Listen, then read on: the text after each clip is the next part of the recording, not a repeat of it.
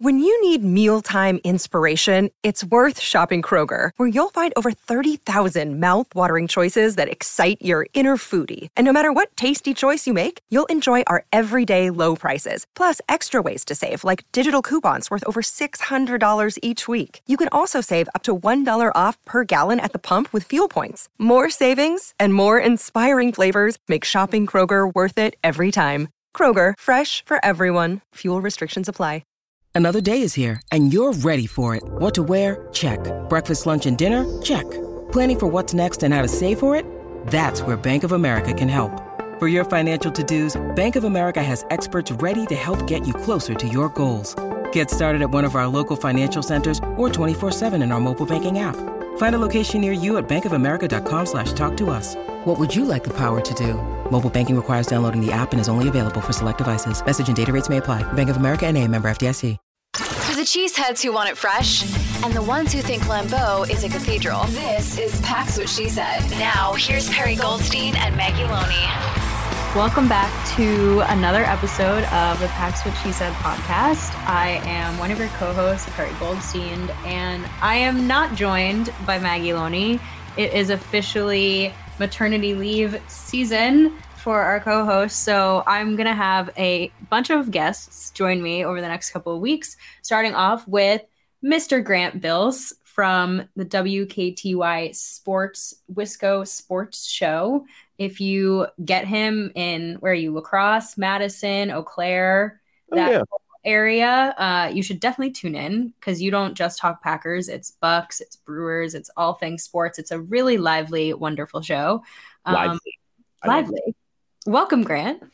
Thank you, Perri. I think Maggie's child is the lucky one in this because he waited or she waited like the correct length of time and came after the Titans game. Like, Yeah. not have to be on the planet and alive during that game. So I think Maggie's child is the lucky one out of all of us. Yeah, very smart, baby Loney. We'll find out if it's a boy or a girl. We do not know yet.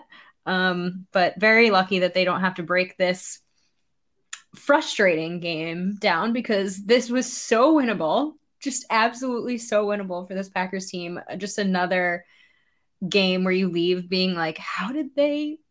They lost that by shooting themselves in the foot, right? Like this is just opportunity after opportunity lost to take a lead, come back. And I think this team just, the Cowboys game was great, maybe an aberration, but this team just is not good. The Cowboys game was great. And I apologize for nothing over the last couple of days, by the way. The last couple of days were a blast, and it was fun to just throw any and all possibilities around. I think this game was frustrating, like the Detroit game was frustrating, because the Detroit game was a chance for the offense to come out and really take advantage and, and get themselves on track against a bad defense, and they didn't. And then the Titans game was an opportunity for the Packers defense to get right against a really bad offense, and they couldn't get right. Like so many different games last couple weeks, different units and different individuals have had opportunities to get right after the season hasn't gotten off to a great start, obviously, and those opportunities just haven't been grabbed. The defense was terrible last night. They made Ryan Tannehill look like Patrick Mahomes. Yeah, they got paper cutted to death because apparently playing soft zone coverage is Joe Barry's drink of mm. choice. And it's crazy. You look at the stats. I, I looked at them before we we sat down to record. Like Ryan Tannehill went 22 for 27, 333 passing yards. Aaron Rodgers has not had a 300 yard game yet, I don't think, this season. Two touchdowns, not to mention Derrick Henry threw for a touchdown, and he did give up the one pick in which the offense couldn't capitalize on. Derrick Henry only rushed for 87 yards. Like they just got paper cutted to death because they did a great job of picking apart the underneath stuff in these this super soft zone coverage. Like this was a game I went into it being like, you this is a game you just man up. Like Yeah. their wide receiver core isn't great. Treylon Burks, Robert Woods, Austin Hooper. Okay, fine. Man I up. forgot Austin. Hooper was on this team until the Same. game started last night. Like I, I on my show the other night, I was like, "Can you name wide receivers on the Titans? Like off the top of your head? No, you have to think about it." No, simply no. The only reason, the only one I could probably is Treylon Burks because I remember wanting him for the Packers and Yeah. the Titans drafted him instead. Like this, just they were, I think, 32nd, literally the worst in passing offense going into this game. And like you said, this defense just could not generate any kind of playmaking against like a pretty bad passing offense. And to me, it was scheme. Like, if you're not being asked to press and you're like playing 10 yards off the line, like it's it's the twilight zone in which we're just watching the same mistakes get made over and over and over again. And for me, you have these players. You have Jaire Alexander, you have Rasul, you've got, you know, Amos who can come up with like you're not even asking them to do anything that they're actually good at. You're just letting them kind of sit there. And I feel like as a player, you got to be frustrated. Well, what was it? Rob Demovsky's. I think other people had the quote too. Like Rob wasn't the only one who reported a couple weeks ago that players were getting frustrated and they weren't really believing in the scheme. So that's been a thing. I, just they couldn't pass off coverages. They couldn't communicate. They just weren't organized on the back end at all. And I think what makes it so bad is like the Titans really don't want to throw. That's not really what they want to do. That's not what they're good at. That's not typically what they game plan for every week. They want to run with Henry, control the clock, and then you know, pick their spots. Ryan Tannehill threw for, like you said, over 300 yards. I think his next closest total this year was like 280, and it was against the Raiders, who are a fire drill, like an actual fire drill on defense. Like Matt Ryan had like a 40 yard run against them last week. That defense has no clue what they're doing. I just, it's really frustrating. It's it's the inverse of what the Lions game was a couple of weeks ago. The Packers offense had a great chance to really come out and and get things right against the Lions, who were terrible defensively, and they didn't. And Joe Barry and company had a chance to do the same on defense last night, and they they, they made Ryan Tannehill look unbelievable. It was almost halftime, and I, I was watching at a bar because I walk home from work and I stopped because some friends were there, and there was a huge TV, and I like this is a nice place to watch a game. And I'm watching. I'm like, have they forced an incomplete pass yet? Like, do they have a pass breakup yet? I wasn't really on Twitter other than to just see if Twitter was still there and it wasn't really looking at the stats. And it just seemed like every other play, like I would say something to a friend or I'd take a drink of beer and I'd look up, oh, there's another completion, like another. They weren't forcing with anything. no challenge. It wasn't even like these wide receivers were making like these incredible contested catches. Like they yeah. were wide open. There was absolutely absolutely no like adversity to go up against. And you're right. I mean, they had more first downs. They were better on third down. They were better on fourth down. They had more total plays. They punted less. Like they just completely controlled this game from zero dot, right? Like, yeah. and you're at home at Lambeau. This is your weather. You're coming off a huge win that you probably want to capitalize on. You're both on short weeks. So that's not an excuse for anyone. They also had to travel and they actually came out with the juice.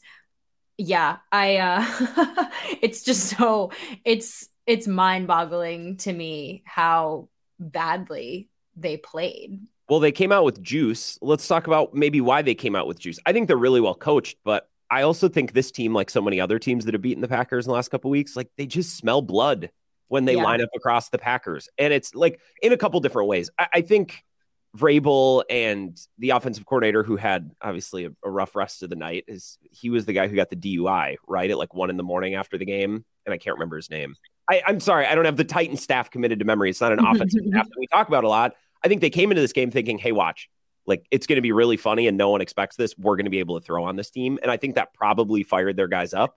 And also, we've heard this a couple of times. I think Vrabel and his coaches are like, this team is soft, you guys. Like, we can go in there and really make a statement and make them look bad. And I think you know, the idea of lighting it up through the air and going in and beating up this team on their field in the cold, eh, which is supposed to be their strong suit, which is a huge misnomer. Like, I think that fired the Titans up. I think they really got fired up for those couple of reasons. Well, they should because they're right. they're absolutely correct that that was something that they were able to do. Like, this team on both offense and defense does not strike fear into the hearts of their opponents by any stretch of the imagination. So they don't bite on certain like looks. They don't respect, you know, the deep ball yet. Still, it's going to be week 11 on offense. Like, I know we'll get to offense, but they just, there's like literally zero respect. They're kind of probably a laughing stock at this point, especially for Bra- Vrabel. I think who this is like a common coaching opponent situation who knows Matt LaFleur really well. I think like you also get that juice where Vrabel's like, yeah, of course I want to go into Lambeau and beat my old,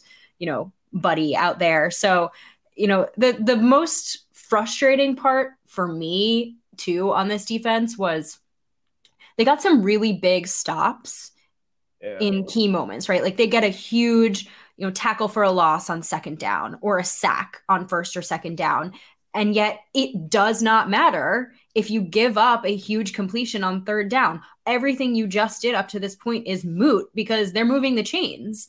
So, like, it's almost like all of that effort is completely wasted, and all you're doing is just gassing yourself because you're staying on the field.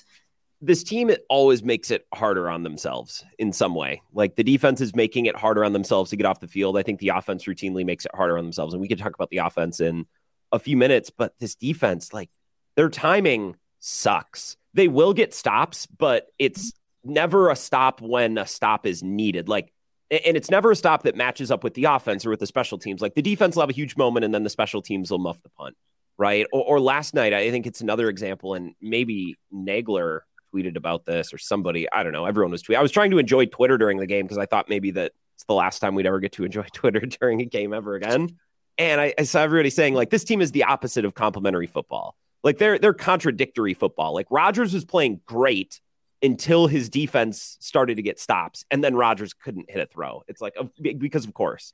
And I don't know, maybe sometimes it's it's just not your year and maybe that's a certain way that that manifests like when it's not your year it's not your year and even when your defense does play well then all of a sudden your offense goes in the tank but this team always yeah. makes it harder on themselves than it needs to be and their timing stinks. Their timing is terrible. It really does. Like they finally respond on offense then you miss a really easy extra point and it's not tied anymore. You have to go for two later on in the game. Just it is. It's everything is so challenging. You know yeah, they yeah. they make this huge stop in the red zone after an 18 play drive and you're like, wow, okay, you didn't want to be on the field that long, but they just chewed up the clock. They got zero points out of it. That's a huge for this defense, right? And then the offense goes three three and out.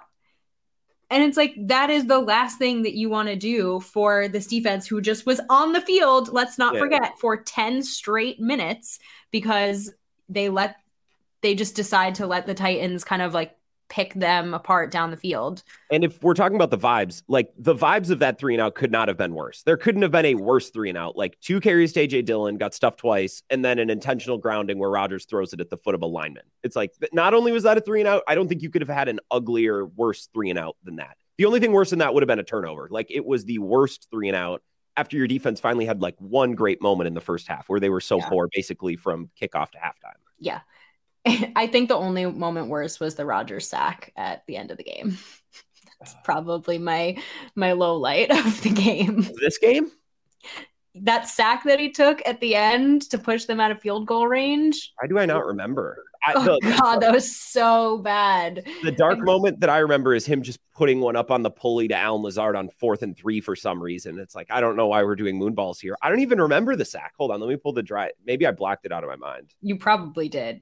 Um, yeah, I mean, there's there's so it's so funny. Like there are some bright spots. Like going into this game, I was like, if they can't get pressure, right, this is going to be such a nightmare. And it was still a nightmare, but they did manufacture some pressure, right? They got to Tannehill actually three times. Um, Quay Walker looks like the light bulb has gone on for him mm-hmm. in the last couple of games. So you love to see that out of your top draft pick. I think at this point it's safe to say not this is not a good thing, but I think moving forward it's safe to say, you know, Savage ain't it. So we're gonna have to do something about the safety position. What is it with it was the same with Ha Ha Clinton-Dix, where you saw flashes and the talent was there, and then just over the years the confidence waned and waned and waned, and the good plays just waned. I, I don't get it. And it's not just safeties, like that's happened with corners too. Like that's what happened with Damarious Randall and Quinten Rollins. They were great as rookies, and then they just never got better. And Stokes regressed this year. Now he's hurt. So you know, who knows how this year would have gone for him if he would have stayed healthy. I have a hard time believing it would have gotten better. Like that just that doesn't really yeah. seem that's like that's how this defense works. Man, I, I don't know, but I'm with you on Quay Walker and it just sucks that Joe Barry's the coordinator of this defense because I feel like a creative defensive coordinator would really find some ways to use him, especially now without Rashan Gary and Campbell's hurt too. But like you could move him around, you could do lots of different things with him, and I just don't really think Joe Barry will do that. So that sucks some of the air out of that balloon. Um, yeah yeah, it's well, this defense is just so predictable. I mean, they're bread and they're just bread and butter. There's no creativity. There's no adjusting. There's, you know, like you, you've got like guys lined up past the sticks still for some reason. Like it's it's all the same. Like I think at this point, Maggie and I have spent the entire season like repeating what's wrong with this defense, and it and at some point Like it is on the coordinator. And I don't think it's a look, it's a lost season, right? You're not going to fire Joe Barry midseason. It feels like very unpackers like, um, except for, you know, their 13 year head coach and Mike McCarthy. But there, it's, I'd be hard pressed to find him back next season well, I don't know what you do. Like Maurice Drayton would be maybe the most senior member of that defense now, and it's his unit that is just a complete meltdown. Oh, you mean Jerry Gray? Or Jerry Gray? Yeah, yeah. yeah. Sorry, it, the other coordinator who is also terrible, and we thought about promoting, and Maurice Drayton also got promoted. So maybe that was a little bit of a slip in that. Like, oh yeah, he was the guy who did get promoted, and that went poorly. Yeah, Jerry Gray. You're right. It's his unit that's poor. Like they're just exchanging like some of your more veteran players, like Rasul Douglas and Adrian Amos. These are guys who have you know, maybe not been all pros year after year, but have been good players in this league for a long time. And if there are mistakes being made on that defense, I don't expect them to come from Amos and Douglas. And that was it last night, just simple coverage pass offs. And they're just like, eh, I don't know. The communication is is abysmal. Like, and you're right. I mean, it's not like there are new pieces in the secondary. You have been playing together now for at least a full season. So, and you have the same coordinator. So, what's what's happening here? Because nothing in the scheme has changed and your personnel hasn't changed except for maybe Jaire coming back from injury. But if anything, that should be boosting you because Jaire is easily your best player. Sure, Savage has taken a step back, but they move him around. You bring in Ford, who's playing incredibly well. Good juice and there. Yeah. To me, it's like it's just a complete like regression of the unit as a whole.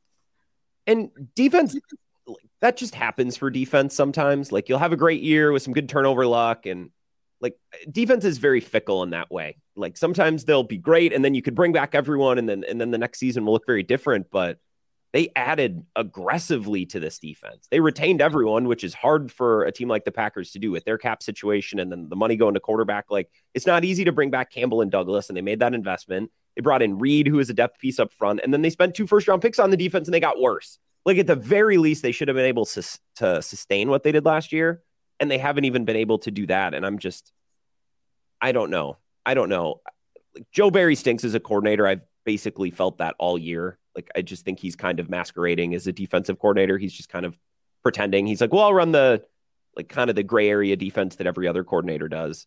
I, I don't know. What do you think of Gutey? Like if you had to ask Gutey about his defense and you wanted to be critical of any moves or any signings or draft picks that he's made. What would you ask him if you had him in a press conference right now? Look, I think Gutey has done everything possible to provide this defense with everything that they need. Like respectfully, you want to say what say what you want about his ability to bring in offensive weapons, fine, but he has he like he has hit on lots of defensive picks. He has hit on Rashan Gary. He has hit on look, it's looking like Quay Walker. He found Rasul Douglas off a practice squad. He Jaire was his very first pick. He's picked up pieces like Rudy Ford, De'Vondre Campbell off the street. Like that guy clearly has a nose for defense. So for me, I'm asking him, your team has everything on paper it needs to be incredibly dominant at every level, from the front to the inside linebackers to the secondary why isn't it? Like, yeah. what do you see from this unit? What is it missing? Because to me, it's scheme. Like, it's just not being played. Like, these guys are press man corners. Like, this is a group of guys who can be incredibly aggressive, who have good hands, who are freak athletes because that's all that Goot picks is just these freak RAS athletes. And they still look soft and that's on the coordinator too. They're they're confident. This is something that I feel with Jaire and like most number one corners in the league. And maybe you agree, like you're a big defensive back. We've always talked about defensive backs. Like number one corners are just wired a little differently. Like they're kind of nuts. Like they're just kind of a little insane. And I feel like to really tap into that and make use of that, you need to allow them to go 1v1 versus the other team's best. Sometimes, not every play. Like obviously that's not realistic. But it's the same in the NBA. Like if you really want your best player to get dialed in and kind of tap into that insanity, kind of just irrational confidence, you need to put them in a position for that to come out. And I feel like floating Jaire and Rasul Douglas around in space and zone, they're going nuts. I feel like they're going nuts because they want to talk trash and they want to jack up a guy and they like they want to be the way that defensive backs want to be. And you don't tap into that when you play them like this. So you're wasting that. You're wasting. I completely agree. Uh, yeah, I couldn't have said it better because I look at a player like a like what the Rams have done with Jalen Ramsey, mm-hmm. and the way that they move him around and just like tap into all of his incredible athletic gifted skills and you watch Jalen Ramsey make plays all over the place. And I'm like, Jaire could do all of that. Jaire is fully capable of doing everything Jalen Ramsey is able to do for the Rams, and yet he can't because he isn't being asked to.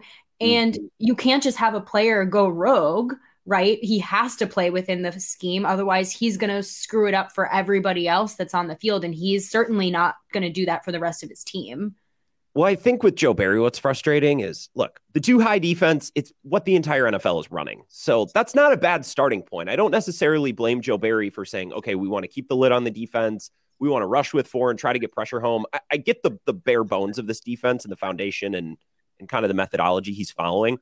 What frustrates me, and it's it's a bummer because it, it sucks the fun out of the game, is there's no creativity. Like there's no vision. In 2022, like the NFL has finally caught up to the NBA and that we're throwing rules out the window. Like Deebo Samuel doesn't need to be a running back or a wide receiver. He can be whatever we want. We can make up our own position for him because he's on our team and we can do whatever. We can play positionless football. So Joe Barry's given just this treasure trove of all of these different types of players at every level, right? Here's a couple different safeties. They all do different things. Some are experienced, some are young. Here's a couple linebackers. Here's a couple corners. Like he's got depth at every position and he just has no imagination with how to use this treasure trove of resources. It's like if you're a financial advisor and someone just gives you a pile of money and they're like, be risky, do whatever you want. And you're like, I'm going to put it all in savings bonds. It's like, well, that's, you might make a couple of but like, yeah, okay, that'll work. But that's, there's no ingenuity there. There's no creativity. There's no vision. And that's Joe Barry. And it just sucks the fun out of this defense. It should be a really fun unit and it's not. Yeah. And I think the guys want to have fun and they're like, we suck. Like yeah. they're so self-aware too. And Rasul's like, yeah, I don't know, we suck because we suck. like doing the same thing every week and it's not working. Yeah. Of course. And the craziest suck. thing is I think they beat the Cowboys because of some of the creativity that they did in that unit last week. Right. They you saw them move Savage into the slot eh, with certain looks. And then if they needed to bring in Rudy Ford, they did that so he could play deep. And then Savage would move back and Amos would go down into the box into that like hybrid linebacker role that he plays so well. And there was all this movement happening and it it messed Dak Prescott up. And yeah. this was a better passing unit. I mean, a way better team, like maybe the same record, but way, way better team with better weapons and they were able, sure, CeeDee got his looks. He beat Ja on a big play. Fine. He's going to do that. He's a true number one receiver. Tony Pollard got his, but they were able to stop this team because they were disguising coverages and being creative and bringing Savage on blitzes and bringing Quay Walker on blitzes. And then you go into a game where theoretically this defense should be playing harder and better against a worse unit. And it's like they play down to their competition.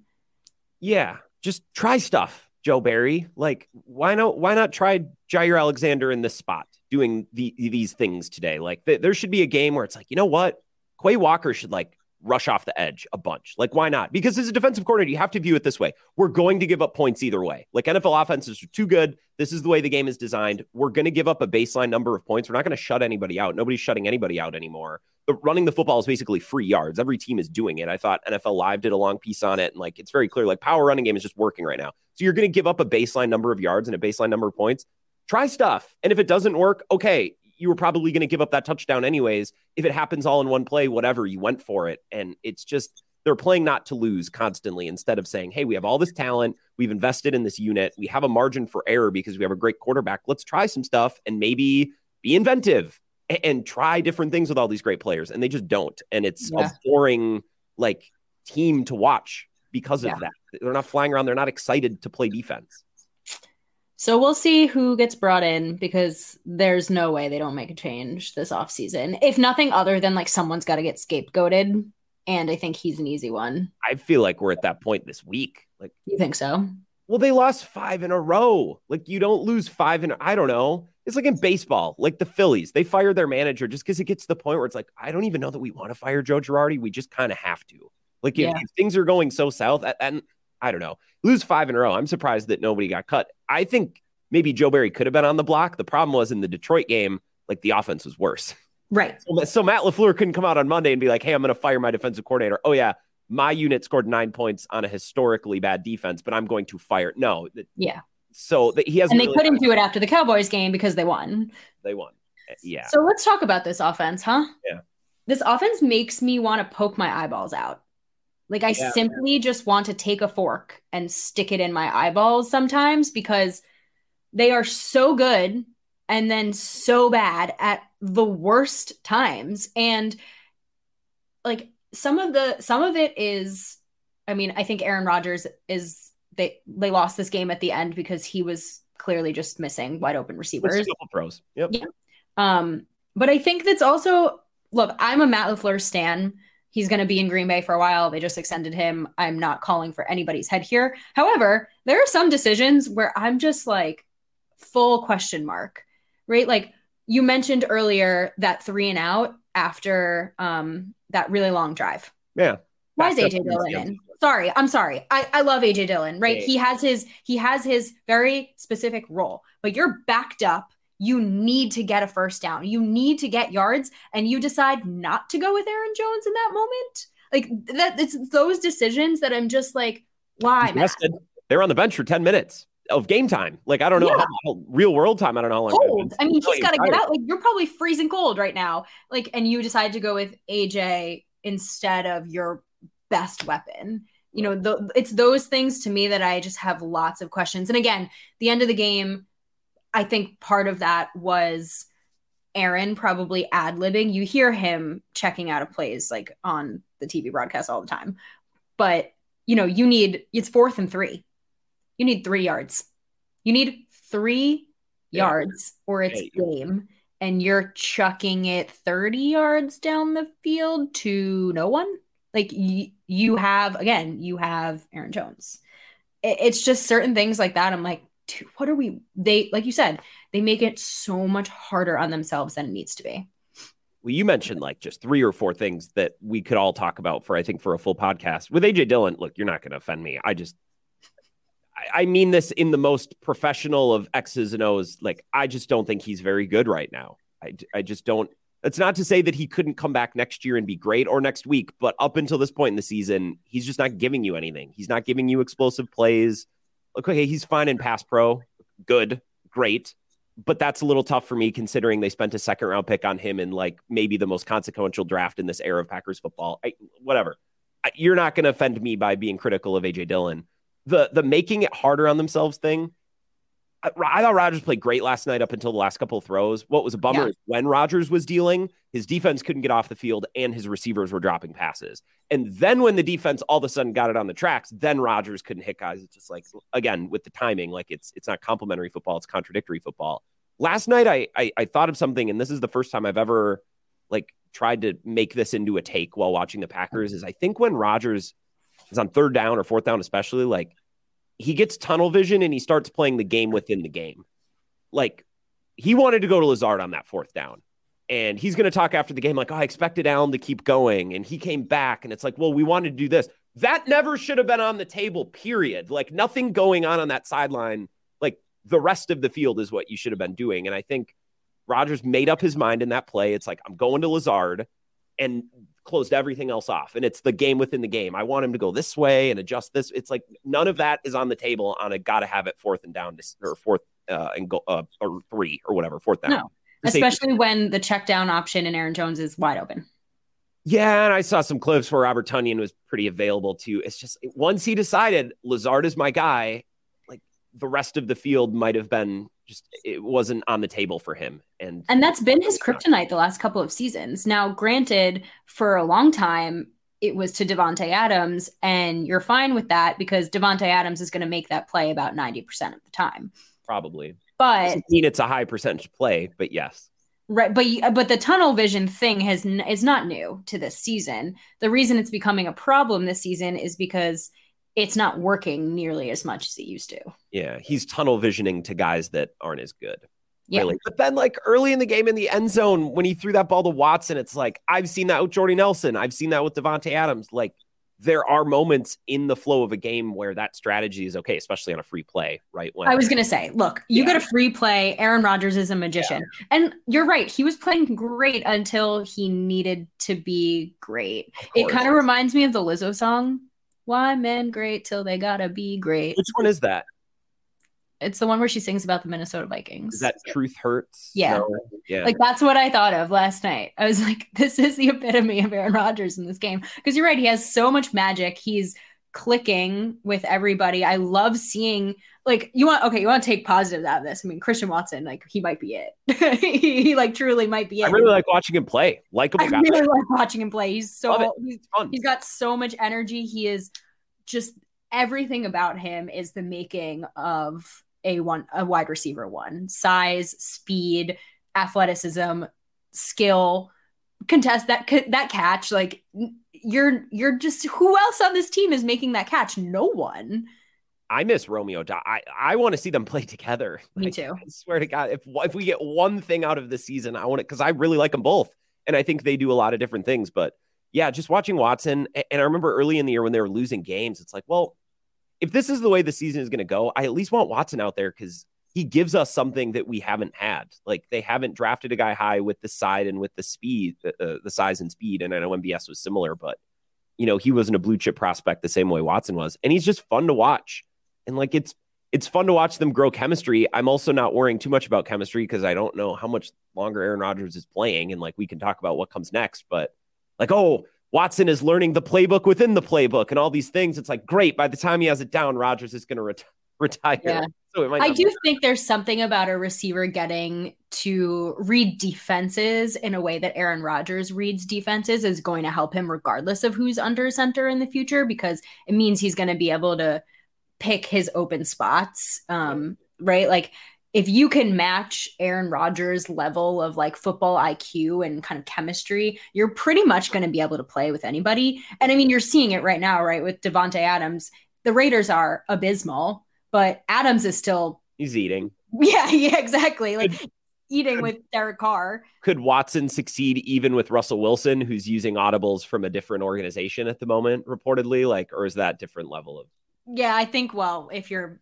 quarterback is just going to be an idiot, then there's nothing else there. But yeah, I'm with you. yeah, I mean, I, this offense is just frustrating, and I, I really want to believe in Matt LaFleur. Like I, I really, really do, because the last couple of seasons gives him that benefit of the doubt of like Yeah. you've brought some really interesting, really creative things, and maybe I think this just wasn't it this year, but you're getting growth from two rookie receivers for the future. You've still got Aaron Jones out there. There's going to be a major overhaul this offseason on this team in general. Um, but I'm hopeful that Matt LaFleur can kind of self scout, if you will, and get them back on track for next season because this year just ain't it. So Matt LaFleur is going to take a lot of fire probably the rest of this week. and As he should. This weekend. Yeah. coach. What does he got to do differently? Like, where is he lacking? Uh, The, the easy answer is his team is soft. I, I don't know what button he pushes. I don't know what play he calls that changes that. Like, teams smell blood in the water when they play against Matt LaFleur's Packers. Maybe that's not because of Matt LaFleur, but you have a harder time telling me that it's Aaron Jones, David Bakhtiari, AJ Dillon. Aaron- Like, you have an easier time convincing me that it starts with the head coach and that's where Yeah. the attitude comes from rather than it's they just drafted and acquired all soft players, like one person versus 53 players.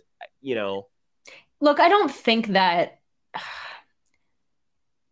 it's definitely not the players. And I don't want to say that these these offensive players are soft because I don't think that's that's right and that's true. I mean, you watch AJ Dillon and Aaron Jones if you want to give an example like drive with every fiber of their being to get an extra yard, right? Like they're fighting, right? They they both are. Aaron Jones specifically, I mean that guy turns nothing into magic. I think I think this season has been a really interesting push and pull between getting Aaron Rodgers what he wants to see on the field. And I think Matt LaFleur has a lot of respect and deference for him, as he should, right? Rodgers has earned that. But, and I'm not inside the locker room and I know that they talk regularly and probably game plan together, but Matt LaFleur has to, I think, eventually put his foot down and say, like, I want to run my offense this way. And oh. th- this is how we're going to do this. And now, if you see something and you want to take it, like that free play or a deep shot where Christian Watson get like, there are certainly moments where you want to say, just go, Rodgers.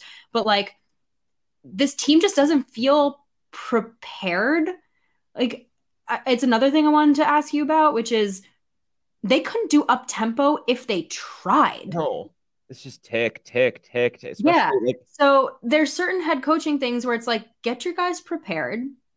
Like, do you practice the two minute drill? Do you practice up tempo? And can you, as the head coach, put your foot down and say, no, this this is what I'm scripting, and this is what we're gonna go with because most of the time it fucking works. Well, Rodgers Rodgers looks like Rodgers again in that he's throwing off his back foot and he's doing all these Aaron Rodgers things. And I one thing that has kind of stuck with me through the season, and I don't remember when Matt LaFleur said this, maybe this was even last year, but maybe he said it multiple times where he's like, if Rodgers isn't comfortable with something, I'm not going to call it. And we talk about that during the week, right? And, and I get why you do that. Like, and, and that's a thing in life with parent with parenting, or if you're a boss, like you want the people around you to be comfortable. You don't want to make people uncomfortable all the time, but sometimes you have to be a little uncomfortable to grow. And yeah. I feel like Rodgers has gotten so comfortable, and we could talk about financially, like the the amount of comfort that that contract put on him. He's like, well, what are you guys going to do to me? I'm bigger than anyone in this organization now, which is something that your guy Nagler has said a couple times, and I definitely agree with. But Rodgers feels very comfortable. I mean, Tom Clements is back. Shit, like they brought back his old quarterback coach too, and I don't know if that's the best recipe for growth. And sometimes you know, maintaining and sustaining isn't enough. Sometimes you still have to evolve even in year 16, 17, 18. Absolutely. Yeah. It's kind of like the guy and then I want to talk wrap up with with where this team goes next, but yeah.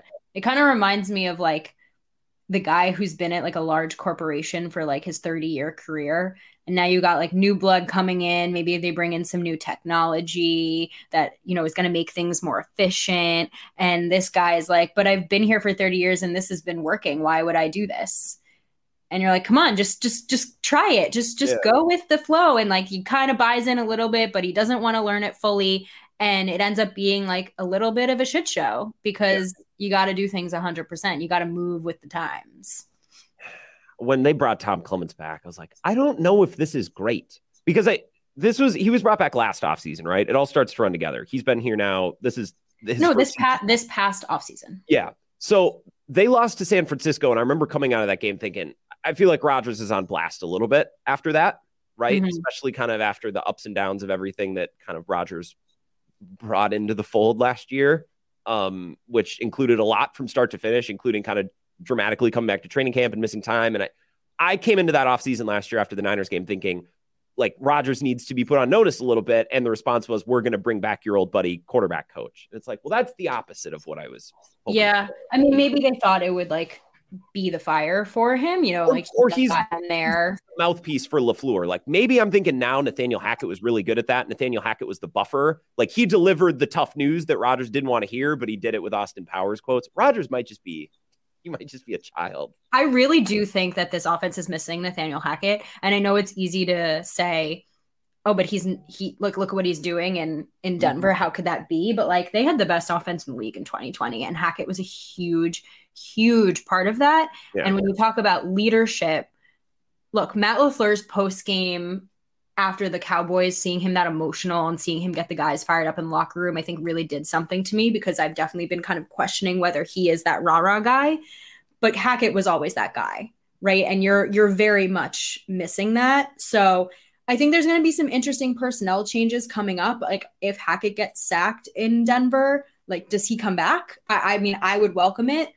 Um, yeah. But I think for the rest of this season, just put a little bow on this episode. Um, I don't know what they should do here.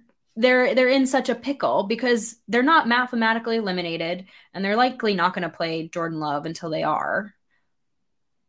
But at this point, going through being, you know, eight and eight or you know eight nine whatever that looks like I don't seven and nine you know like being mediocre is not going to get them anywhere I said this last week before the Cowboys game because I kind of thought McCarthy was going to come into Lambeau and stomp the Packers, and that mm. was going to be like the funeral of the season. And instead, it happened four days later, and we got a little bit of excitement first, which is, I'm not going to complain about that. That was a fun game, and it was at Lambeau, 3:30 on Fox. Like that felt like, you know, kind of a lot of the games that we got used to over the last 10 years. But in preparation for the Cowboys game, I thought, okay, I'm not saying tank, but the Packers have a really difficult offseason coming up in that they have a lot of money tied into a lot of guys and all Yeah. those numbers are about to go up and they're going to have to cut some guys. Like they don't have a great avenue to get better this offseason, but having really elite draft picks would certainly help the situation. It's not going to fix the situation, but man, this offseason is a lot more palpable if you're picking really, really high, which the Packers almost never do. And I still feel that way.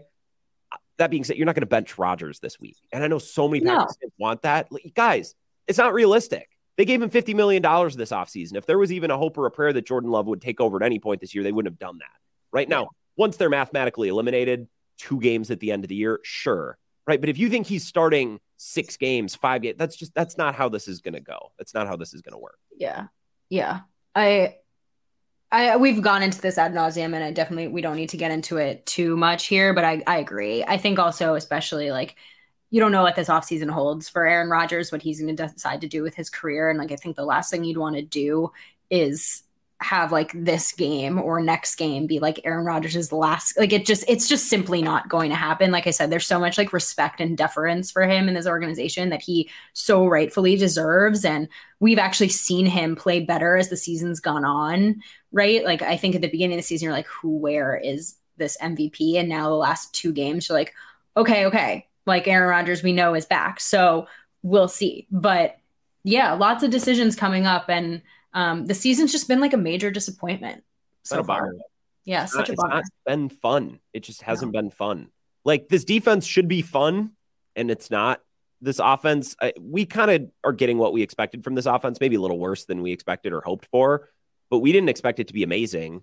Um, I, I just think the defense is the biggest bummer for me because you put so many resources into it, and it just it hasn't even been fun. Forget elite, like they haven't even been fun to watch. Yeah. They're not exciting. Um, I think though, I guess it's actually for me, I'm like, I feel like maybe you get some new blood in there and you got the pieces. Like I think this defense is salvageable. So sure. maybe if we want to spin it like that. Like I like I Um, watched the Broncos defense. They love playing for Evero. They love that guy. They cannot Yeah. wait to run to the sideline after a stop and celebrate with that guy. And I would have loved Wink Martindale. Can we just talk about like what he has been able to do with the John? I just like I would have loved a wink. you, you love someone who has at one point coordinated a good defense. Yeah, that you think about you think about the way that Matt LaFleur has talked about Dan Quinn, like the way that he talked about him going into this Cowboys game. Like, so anyway, we are super, super overtime. Grant, Sorry, really appreciate you coming on. Oh, there was so much to talk about. Um, it's nice to kind of flip the script. Usually I come on your show and you're the one asking me questions. I'm, So I'm not gonna lie, this was nice. I loved I have to try to think of interesting descriptive questions because, like, when I've had you on in the past, I was like, I can't ask bummy questions or sh- like it's just not it's not worth it. You're busy. Like, I don't want to have you on and just talk about the dumb talking points. So this was nice. Yeah. It was less work. And Yeah. So um definitely before we get out of here, tell the people where to find you. Uh, Wisco Sports Show every day from four to six. Uh, it's on a couple of stations around the state, but probably the best way if you don't live near one of those stations is just follow me on Twitter at Wisco Grant. Um, and I tweet out a show link like every day. Um, but we're always adding affiliates, so hopefully Green Bay soon. We're circling the area. Uh, we're it. adding ones around Green Bay, so eventually we'll get there. But yeah, Definitely. on Twitter at Wisco Grant. You can look up Wisco Sports Show wherever you get your podcasts, and they're all posted. Definitely, definitely listen to Grant. He always has some really, I think you have a really unique, creative look on sports. You you really do. You come out with takes that are that are not like everybody else. That's just repeating the same echo chamber fodder. So The anti Joe Barry of creating takes. yeah, exactly. Try and think. Um, so thank you all for listening. Um, TBD when we get a Maggie Loney back, but for now, enjoy some of the guests and me if you want. Um, listen to us at PWSS Podcast on Twitter, Pax What She Said on Instagram and Twitch. And uh, as always, go pack up.